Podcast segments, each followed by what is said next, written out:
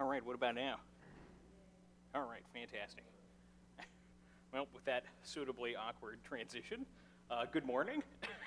I am uh, Brendan Norton. I'm a pastoral intern here at King of Grace Church. Uh, happy to be here on this wonderful Father's Day. Um, and so, just to give a, a brief confession before I start my sermon, I really don't like the 1980s. I know that shocks everyone when I say that.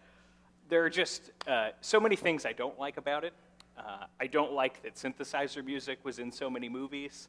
Uh, I don't like that country music became popular. I don't like Ghostbusters, The Smurfs, E.T. All of you are very upset, I know. One thing I do like about the 80s, my wife was born in the 80s, so just have to put that in there so she doesn't hurt me when I get home. Uh, now, generally disliking the 80s, um, basically until about a year ago, there was one piece of 80s Americana I had never seen or never, never enjoyed, and uh, that was Back to the Future. Who, who here has seen Back to the Future? Okay, everybody. So, yes, until I was about 20, 26 years old, I had never actually seen uh, Back to the Future. And the reason why is I knew that it was the quintessential 80s movie. Whenever I think about the 80s, or, you know, they have like that, the 80s show on uh, TV, you know, you just see images of the DeLorean and Marty McFly and all that, and I just thought, man, if I don't like the 80s, I'm definitely going to hate this movie. So I just never watched it. I just kind of let it pass by. And uh, just so happens that in school, I had a friend, Ethan, who uh, loved that movie, absolutely uh, loved it. And so after about a year or two of harassing me, um, I finally decided to sit down and watch it. And, and bear in mind, I had convinced myself that this was going to be an awful movie because I just didn't like the 80s. And I am happy to report that I was completely wrong. It was a great movie, uh, so entertaining, so fun. Um, best part about it was it took place mostly in the 1950s, so that was great there. Um, and so I had to finally admit to my friend that, you know what, this was a good movie. I appreciate you uh, helping me to see it. And so you may be wondering, what does this have to do with anything?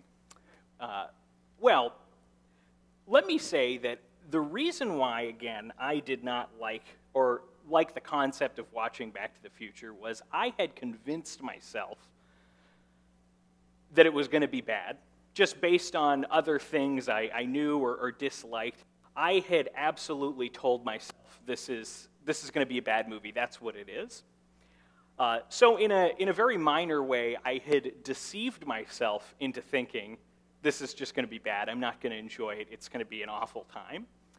Uh, and certainly that's, that's silly. That's a silly example of, of deceiving yourself. But what if I or you deceived ourselves about something of more importance than a movie?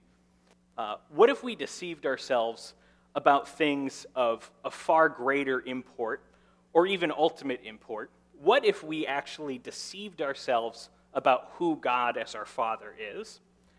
Imagine what uh, the repercussions of that could be. Um, we wouldn't just be missing out on a movie, we'd be missing out on the source of life itself. But let's say that we had deceived ourselves, um, just like my experience of Back to the Future. What if it turns out that if we have an inaccurate view of God, if we have a perspective of Him uh, that's not befitting of Him, what if it turns out that He's far better, far greater, far more good and generous as a Father um, than we ever could have imagined? And so today, that is what we are going to see. Um, we're going to see uh, that we're not to deceive ourselves about God, but rather recognize that He is a good and generous Father. Um, and so, if you will, turn with me to James 1 16 through 18.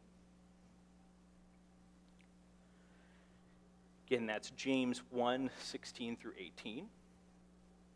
And I'm just going to pray for us as we're doing that.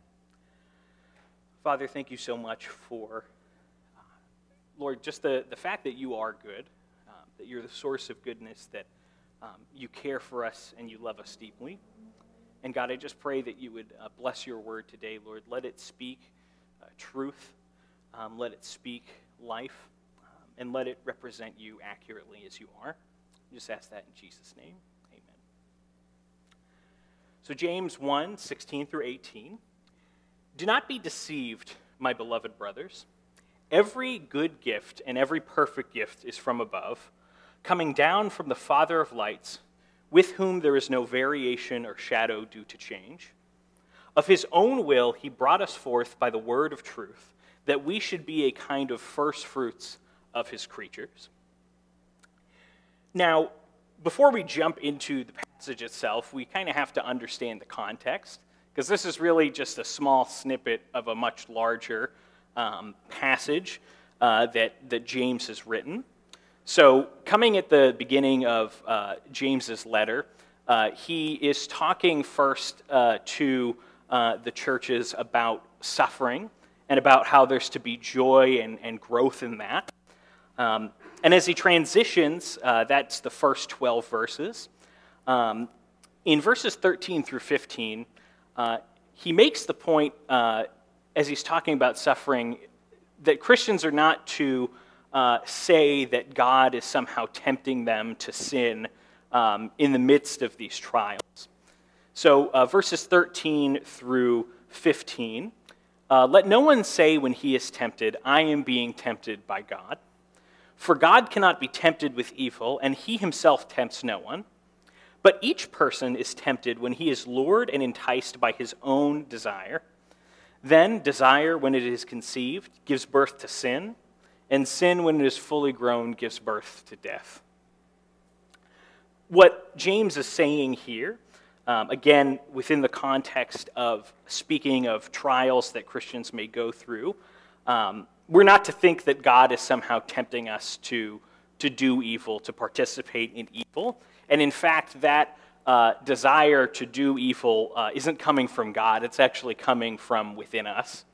Um, that the desires of the human heart are in opposition to God and to his goodness. And as such, that is the reason uh, why sin uh, continues, and that ultimately leads to spiritual death. And so, Verse 16 of our passage, uh, James says, Do not be deceived, my beloved brothers. And that deception, what he's referring to, is that idea this idea that God is somehow tempting us to evil, God is somehow tempting us to sin.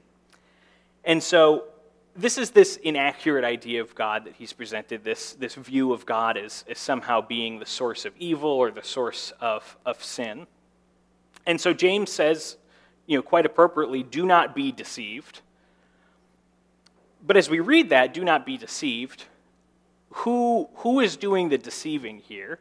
Um, you know, certainly we're to be wary of Satan and his lies. Um, you know, he is the, the great tempter himself. He's the great liar ever since the beginning, tempting Adam and Eve into sin. He uh, creates temptation for us uh, in our life. So he could be one uh, person that we're supposed to avoid being deceived by. Uh, we could also think maybe he's referring to the pressures of a, a society, their cultural norms, cultural ideas that may be in opposition to God. And perhaps we need to be on the lookout for that. Maybe society is saying one thing about God. You know, that's a possibility. Um, and certainly, you know, regardless, we should be wary of those things. Uh, but here, James is not talking about some type of external deception. He's not saying, be wary of Satan and his lies, be wary of uh, society or, or, anything like that. Um, what he's really getting at is self deception, uh, that we are in danger of deceiving ourselves. Uh, and the reason we know this is he's just talked about evil desires or temptation isn't coming from the outside, coming from God. It's coming from the inside of our, our human hearts. And so uh, that is what we need to be on the lookout for, is that we can deceive ourselves about who God is. We can deceive ourselves um, about his character, about his nature, because our hearts are uh, bent out of shape, uh, bent away from God, bent towards sin and evil. And so, you know, one thing you might hear in our culture today is, you know, you're to follow your heart, follow your dreams.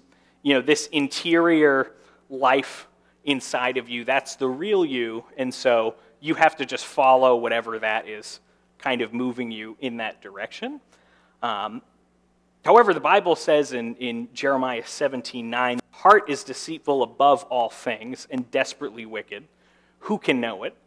Um, again, this underscores the idea that it is ourselves who can deceive ourselves, that the enemy lurking isn't outside of us, um, at least in this passage, but it's inside of us. And so uh, James is saying, don't be deceived, specifically about the character of God. God is not this tempter, God is not this bringer of evil into our lives. And he's going to go on in the next verses to explain uh, what God is actually like. Um, but you may be thinking, you know, I, I don't think I'm deceptive of myself. You know, I think I'm pretty, you know, I have my wits about me.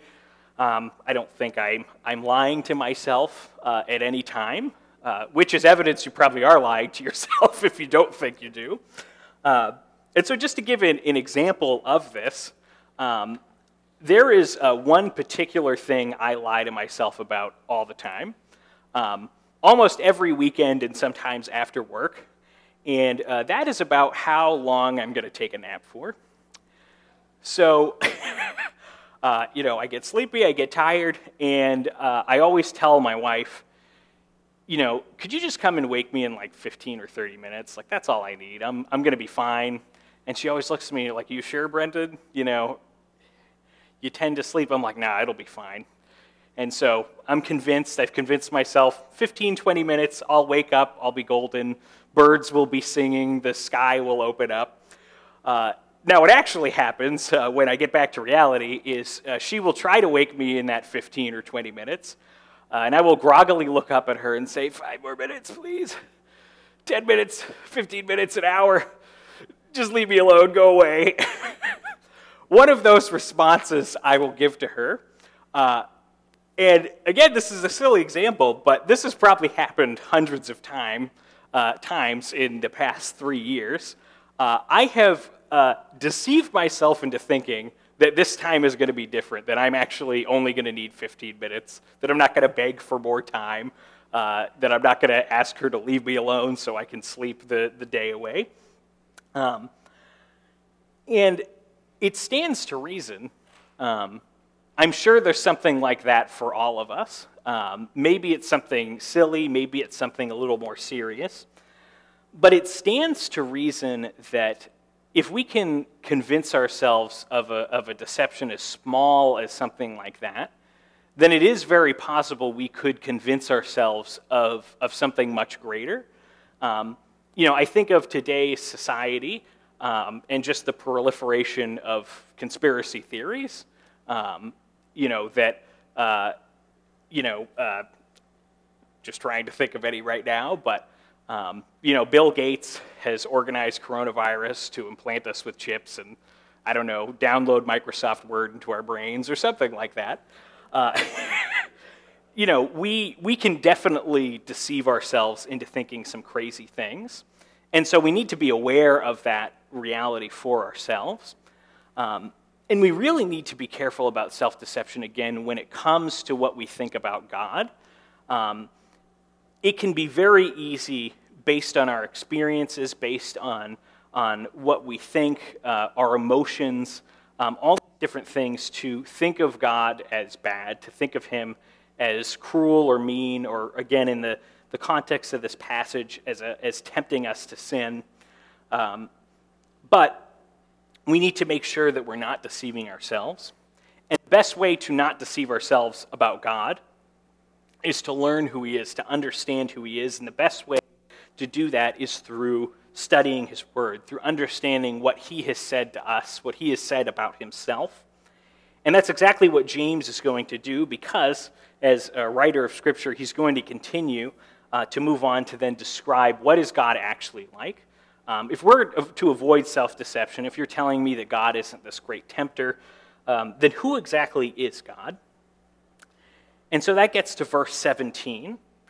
Um, every good gift and every perfect gift is from above, coming down from the Father of lights, with whom there is no variation or shadow due to change. To sum that up, as opposed to being, again, this tempter to evil, James is saying that God is actually uh, the source of good. God is this generous, consistent Father um, who loves us and who lavishes gifts on us. So we have this, this phrase uh, every good and perfect gift uh, coming from above. So notice there um, that word coming down. Um, we have this idea God is giving us gifts. Um, and notice how it doesn't say gifts came down, gifts are going to come down, uh, gifts are you know, right around the corner, anything like that. It's this continuous action, it's this present tense. These gifts are coming down. This is happening right now for all of us. There isn't this, uh, well, certainly there are things in the future that have been in the past, but the emphasis here is on this action continuing into the present happening right now um, for us.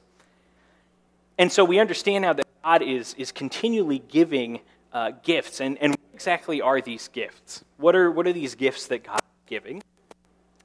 So I think in a, in a broad perspective, God is the source of good. The things that we recognize as fundamentally good, um, those are actually stemming from God Himself. Uh, the fact that we have basic necessities like food and water, um, the fact that we have a, a consistent and constant um, planet in which we know that there will be rain, know that there will be sun. We're not going to wake up one day and the sun has exploded or anything like that. Um, we can trust that the laws of nature are constant and consistent.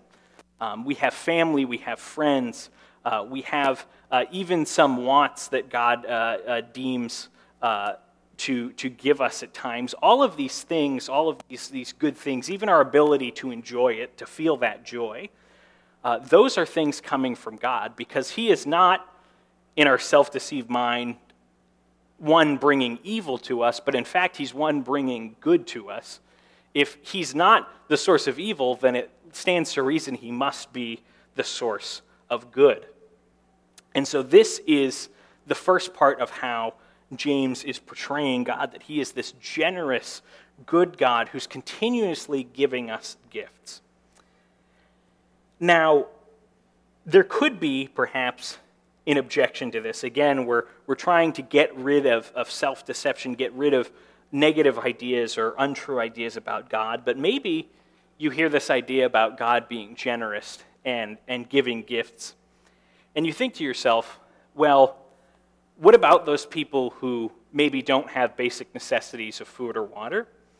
Um, you know, what gift is, is God giving them? What about um, the whole world right now being in the midst of a, of a global pandemic. Um, what kind of gift is that? Maybe for you, you feel like your family isn't a blessing, but it's actually a curse. What kind of gift is that? And so you are presenting this objection to this idea as God being this good and generous gift giver. And what I would say in, in response to this is, is just a few things. The first thing I would say is that God is fundamentally merciful and compassionate to sufferers. Matthew 9:36 says this about Jesus as he um, was uh, alive and, and in the midst of, of human beings. Uh, he says this of Jesus when he saw the crowds, he was moved with compassion for them because they were harassed and helpless like sheep without a shepherd. God's fundamental heart is one of compassion to his people. And so maybe if you're asking these questions, and it is a genuine question, why, how can you say God is good and generous if these are the things that are experienced in life. Um, I would let you know that God does not dismiss or look down upon that, upon that struggle, um, but looks at that with a heart of compassion and a heart of love. That would be the first thing I would say.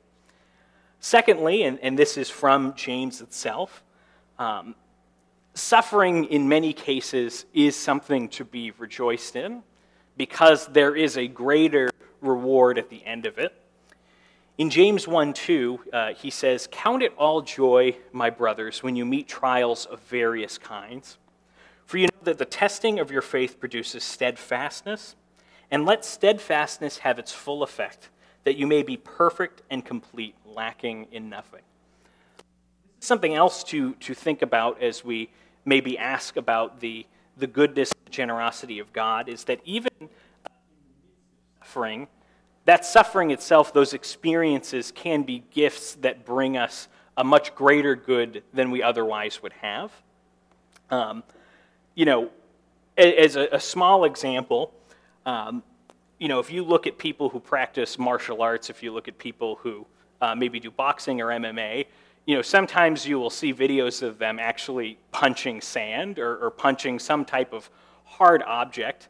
And the reason why they're doing that, just scientifically, is uh, it's causing tiny fractures in their uh, hand bones, um, in their knuckles.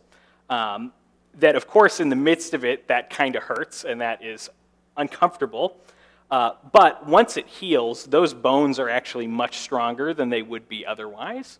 Um, that's a case where these microfractures actually cause um, the existing bone to be a lot stronger. And that's something that wouldn't happen if they weren't fracturing their hands, if they weren't causing these small uh, little fissures and, and things of that nature. So, even in just a small example, you can see that at times suffering can bring about good. And in the, the context of James, that good isn't just stronger hands. Uh, that good is the ability to persevere, to keep faith in God, to know who He is in the midst of suffering, and to become perfect and complete, to become like God. And so that is the second thing I would say is that um, things that we may not see as gifts can, in due time, bring about greater gifts than there otherwise would be.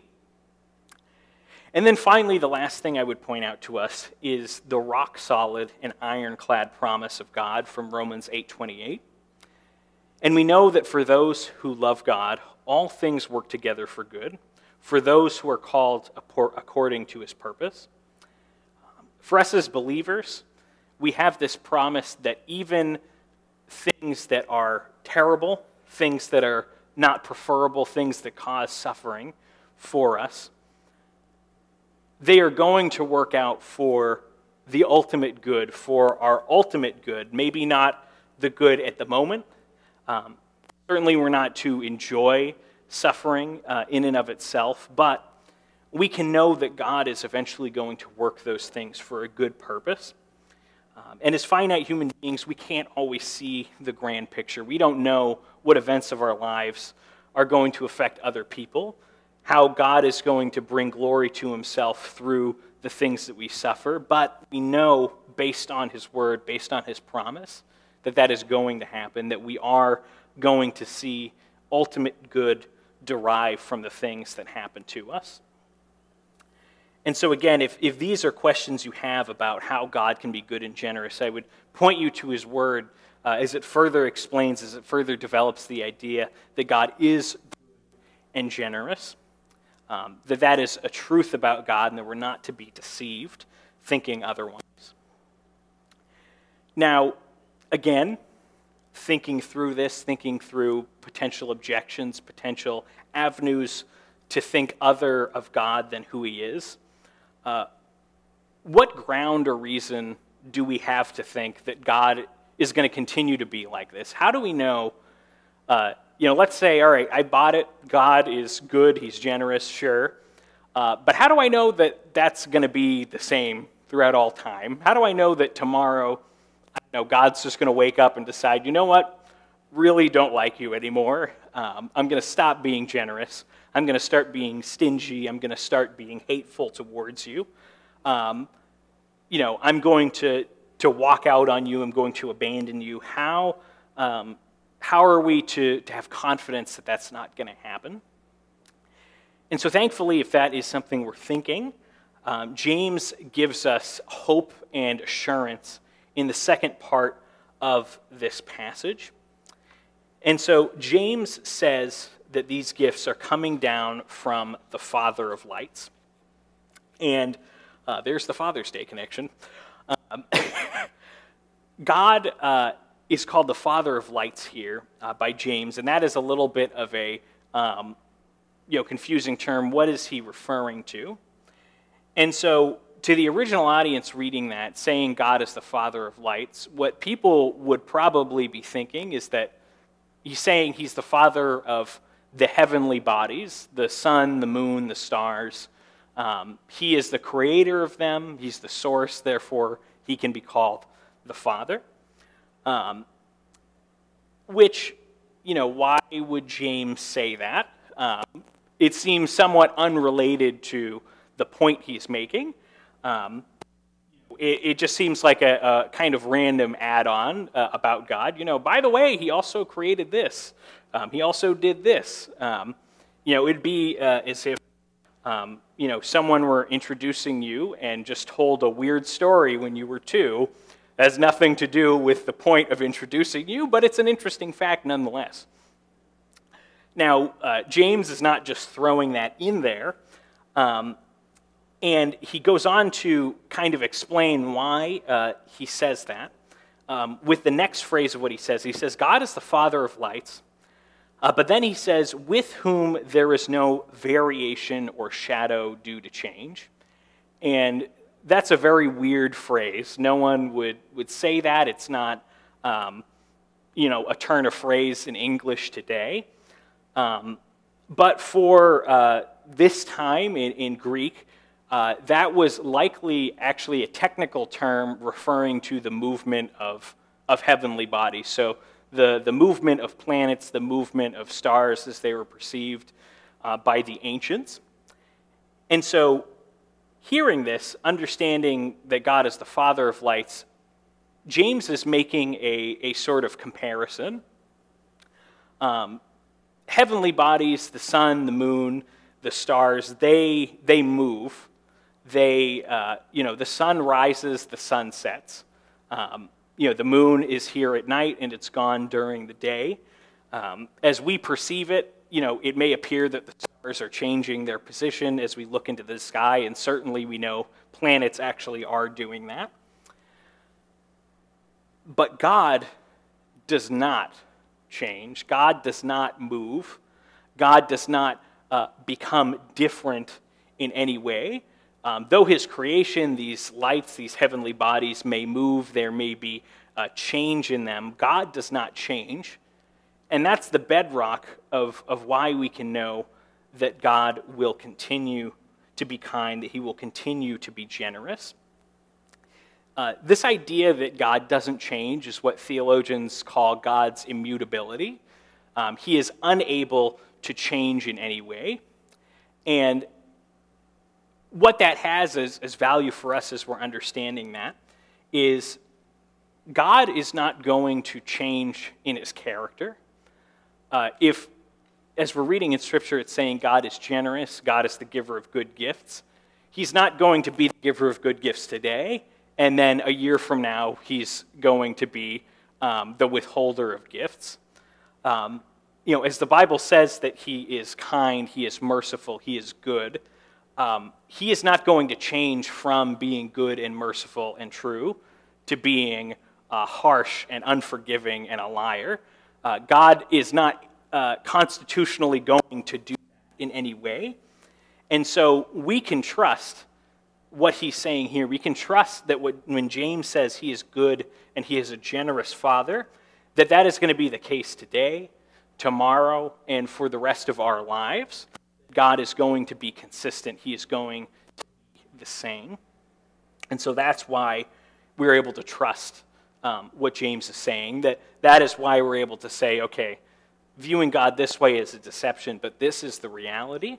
And this is the reality because God is not going to be different tomorrow or the next day. And as a counter example to that, thinking about change, um, everything else really does change. You know, James is using this example of uh, the heavenly bodies, the, the sun, the moon, the planets, uh, so forth and so on. Um, and we know that they move, we know that they change. Um, but even us ourselves, we change. Um, that almost doesn't need to be said. But just think about it. In, in just every way, you are absolutely subject to the whims of change. Did you know that in seven to 10 years, almost every bo- uh, cell in your body is going to be replaced by a new cell? It's going to regenerate. So, myself at the age of 20, maybe beyond some brain cells and other things, this is a completely different Brendan um, physically, completely different cells. I have, I have completely changed.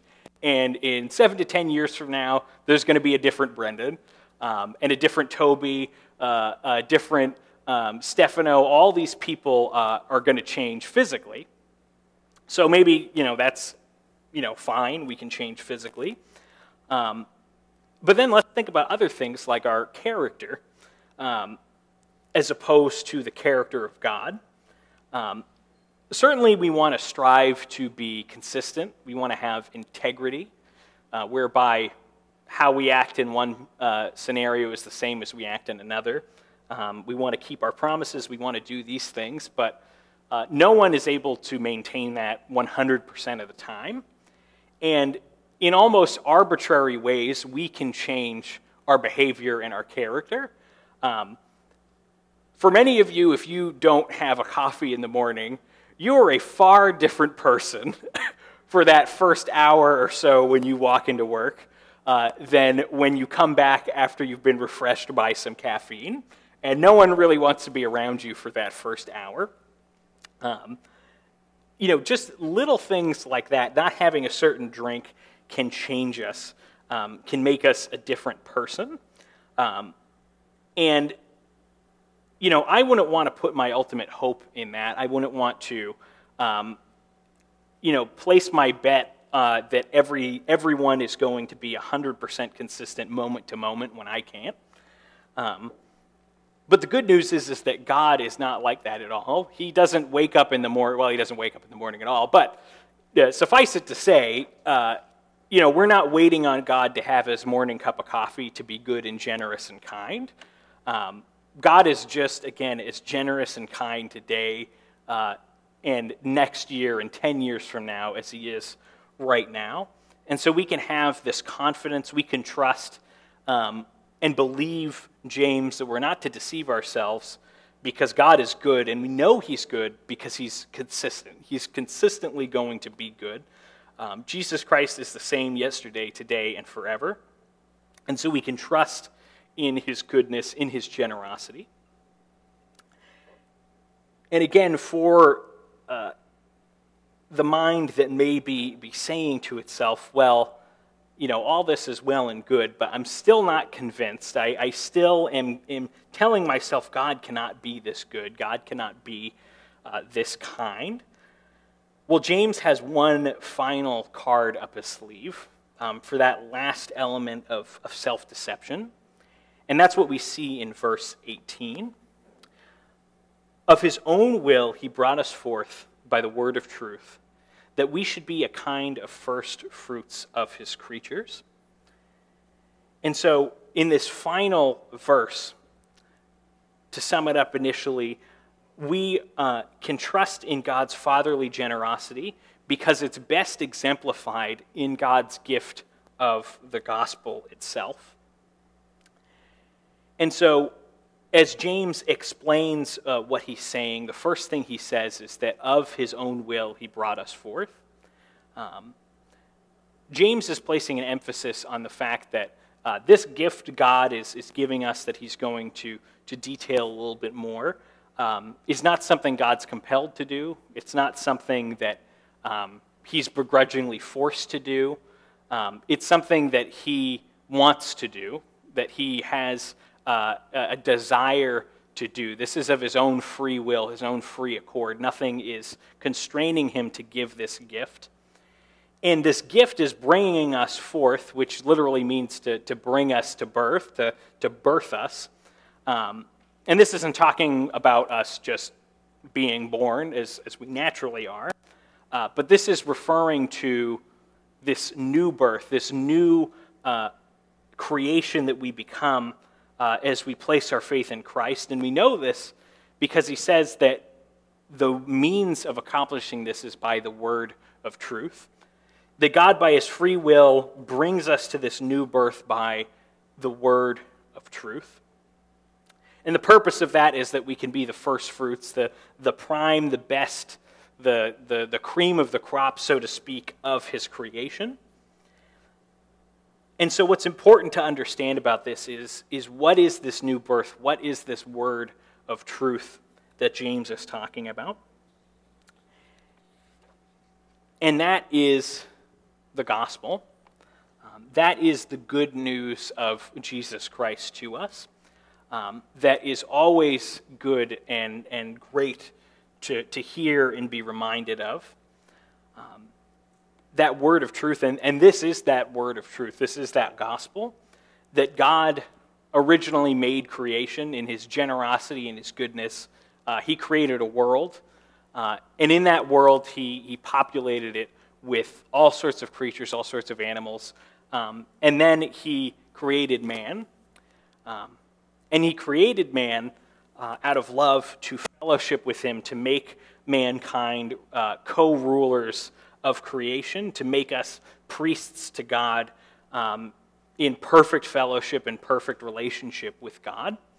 Um, but human beings chose to be deceived into thinking that God was not as good as he said he was, that what little limitations he put on them were actually bad, were actually God trying to prevent us from being more like him.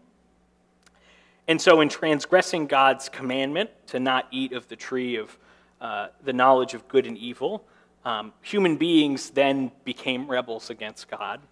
Uh, we chose, rather than God's good and generous ways, we chose rather to follow our own ways.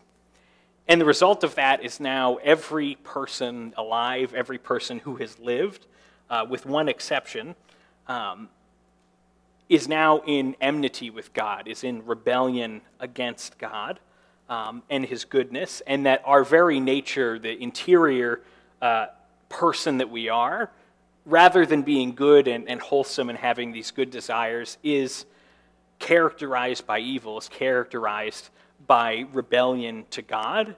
And the result of that is, is spiritual death, and that is the punishment that God righteously gives those who would turn away from him. But that is not the end of the story.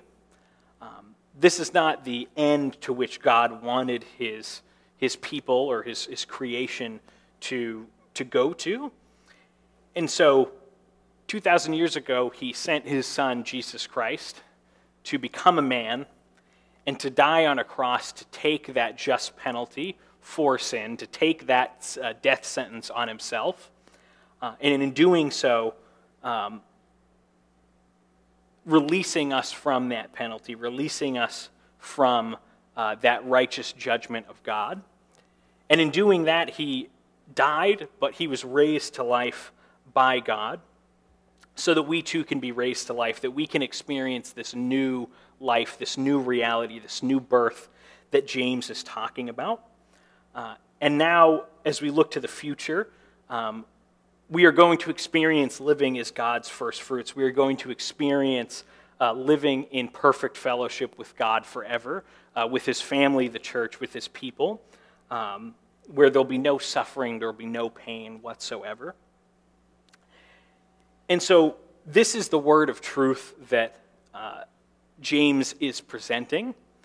And if nothing else convinces us that God is good and generous, if nothing else can break us of that self deception, then let this word do that. Let the knowledge of God's generosity in the ultimate sense break that deception. That God so loved the world that he generously gave up his own son. that the Son himself generously gave up his own life for us, and that the Spirit has generously decided to now dwell in us uh, as human beings. This is the word of truth. This is the ultimate gift of generosity. And so, as Christians, we can certainly attest to the fact that this has changed our lives, that we understand this is a new birth. We understand um, that this is the generosity of God. Um, but perhaps there are some of you, maybe at home, maybe uh, here, who have not experienced that, who've not experienced this gospel that I'm talking about. And what I'd say to you is one of the best parts about the gospel uh, is that it is a gift. And that all you have to do to take advantage of that gift, to receive it, um, is simply to, as the Bible says, repent and believe. It's to uh, repent, which is just to say, God, the way that I've been walking, the way that I have been living my life is in opposition to you, and I know it's not good. And instead, I want to follow you. I recognize that you're generous and consistent and trustworthy. And so I want to follow you, and I believe that you did send your son Jesus to die for my sins. And that is just the element, that is just what belief is. It's just placing your trust. And so I would implore you, if, if you've never placed your trust in Jesus Christ, um, to do that, to just that one, uh, that simple idea of just receiving that gift from a generous God. And certainly, if you have already received that generous gift of God, to remind yourself of that, to understand on this Father's Day uh, that whatever your earthly father was like, whether he was uh, good, approaching perfection, or perhaps he was absent or cruel, that you have a good and generous Father who gave you the ultimate gift possible, the gift of new life and fellowship with Him. And so, in just our, our final considerations of this passage, uh, just to remind us of, of what James has said to us, um, we have to avoid that self deception. We have to avoid this idea that God is somehow this bringer of evil, uh, that God is somehow um, deigning to tempt us into sin. And instead, we're to understand that God, again, is this generous Father who's not only generous and constantly giving us gifts, but who is consistent, who's never going to fail us, who's never going to uh, turn a blind eye to us, who's never going to change. And that we can absolutely know that because God has given us the ultimate gift again, and that gift is life uh, in Christ through the gospel. And so I pray today that uh, these words bless you um, and that God would strengthen your faith and, and grow it in Him. Thank you.